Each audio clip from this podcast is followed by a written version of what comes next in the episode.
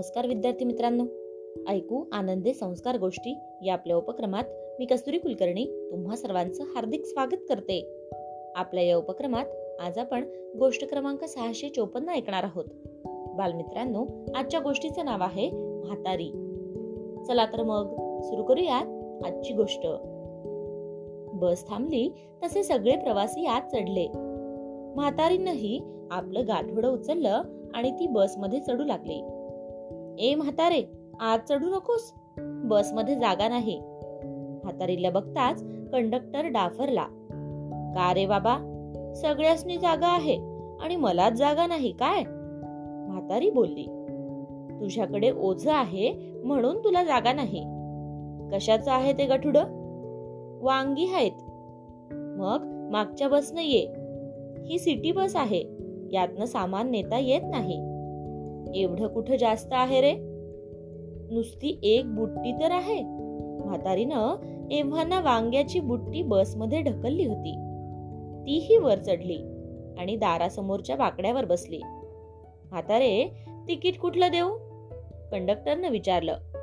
Market दे बाबा एक. सामानाचं तिकीट पण घ्यावं लागेल हा? ते काय असतंय? म्हातारीनं विचारलं. कंडक्टर म्हणाला हे तुझ्याजवळ गठुड आहे की नाही?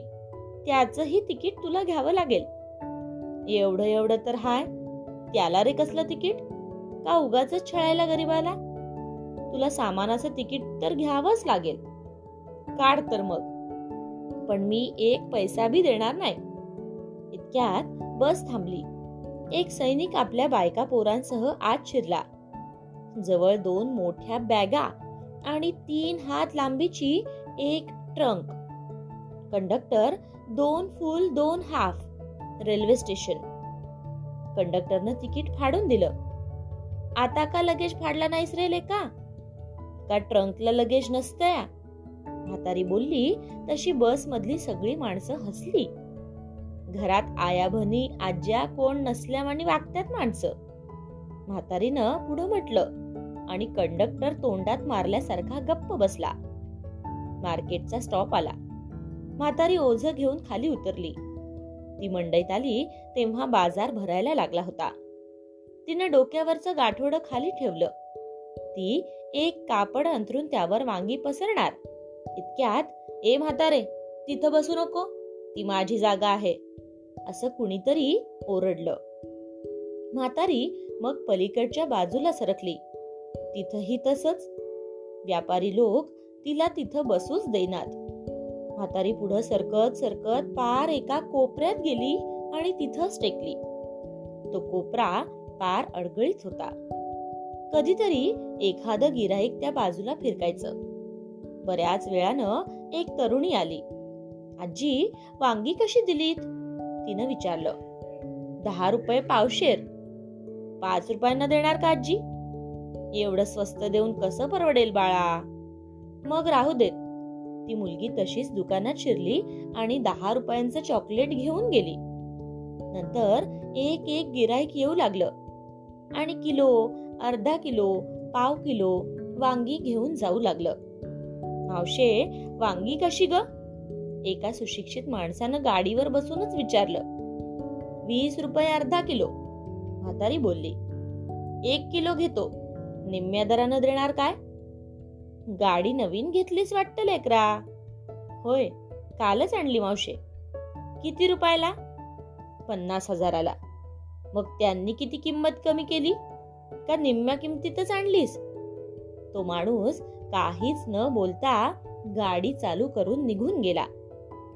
म्हातारीची वांगी विकून झाली तेव्हा दुपारचे बारा वाजले होते. उन्हानं म्हातारीचं अंग भाजत होतं. तहानेनं तोंड कोरडं पडलं होतं. काल दिवसभर एकादशीचा उपास. सकाळी चहा घ्यायचा होता पण बस चुकली तर काय करायचं? म्हणून ती तशीच घोटभर पाणी पिऊन आलेली. मघापासून तिला फिरवायला लागलेलं होतं. चक्कर येत होती. तिनं पैसे मोजले. नुसते दोनशे वीस रुपये. आता यात म्हाताऱ्याची बीपीची औषध. आठवड्याचं तेल मीठ कसं काय बसवायचं? विचार करत करत ती उठली आणि काय होतय हे कळायच्या आतच खाली कोसळली. अरे म्हातारी पडली म्हातारी पडली असा गलका तिच्या भोवती झाला आणि लोक जमले. कशी काय पडली? उन्हाचा तडाखा बसला असेल. सकाळपासून काही खाल्लं नसेल त्यामुळे साखर कमी झाली असेल. कुणी सांगावं? तंबाखू पण लागली असेल? सतरा जणांची सतरा तोंड. कुणी काहीही बोलत होत. कुणी तिच्या नाकाला कांदा लावला. कुणी पाणी मारलं तर कुणी वारा घातला. घटकाभरानं म्हातारी शुद्धीवर आली. म्हातारे सकाळपासून काय खाल्लंय काय? कुणीतरी विचारलं. म्हातारीनं नकारार्थी मान हलवली. चल मग काहीतरी खाऊन घे. नाहीतर कोमात जाशील पुन्हा. दोघा तिघांनी तिला समोरच्या हॉटेलात नेलं. आत गेल्यावर ती तिथेच खाली फरशीवर बसली. आजी वर बसा की. वेटर बोलला असो ते हितच बाळा. काय खाणार? काय हाय? बैंगन मसाला आणि रोटी देऊ. आजी म्हणाली ते काय असतंय? अहो वांग्याची भाजी आणि रोटी. आजी म्हणाली चालल. तोपर्यंत एक लस्सी बिस्सी द्या रहिला नाहीतर तुमचं जेवण येईपर्यंत म्हातारी पुन्हा चक्कर येऊन पडायची. बरोबर आलेला एक माणूस बोलला आणि तो निघून गेला. म्हातारीचं जेवण झालं. आजी भात देऊ? वेटरने विचारलं. नको बाबा. किती पैसे झालं? एकशे ऐंशी रुपये. किती? एकशे ऐंशी रुपये आजी. साठ रुपयांच्या दोन रोट्या नव्वद रुपयाचा बैंगन मसाला आणि तीस रुपयांची लस्सी. एवढं पैसे एका जेवणाला? आजी म्हणाली. यष्टीचं जाण्या येण्याचं चाळीस रुपये आणि जेवणाचं एकशे ऐंशी. झाले. दोनशे वीस रुपये झाले. म्हातारी हिशेब लावत होती. चार महिन्यांपूर्वी वांग्याची झाडं लावली. चार महिने त्यांची निगा राखली. कालपासून वांगी तोडली आणली बाजारात आणून विकली. एवढं सगळं करून पाटीभर वांग्याचे फक्त दोनशे वीस रुपये आणि एका जेवणाचेही दोनशे वीस रुपये. मग कालपासून जीवाचा एवढा आटापिटा केला तो कशासाठी? नुसत्या एका जेवणासाठी? आता आठवडाभर काय करायचं? तेल मीठ कुठून आणायचं? आणि म्हाताऱ्याची औषधं? ती कुठून आणायची? विचार करून म्हातारीला पुन्हा चक्कर आली आणि ती भुईवर कोसळली. कोसळली ती कायमचीच. गोष्ट इथे संपली. कशी वाटली गोष्ट मित्रांनो? आवडली ना?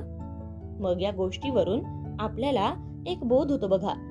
तो बोध असा की कोणतीही वस्तू घेताना समोर कोण आहे याचा विचार आपण नक्कीच केला पाहिजे.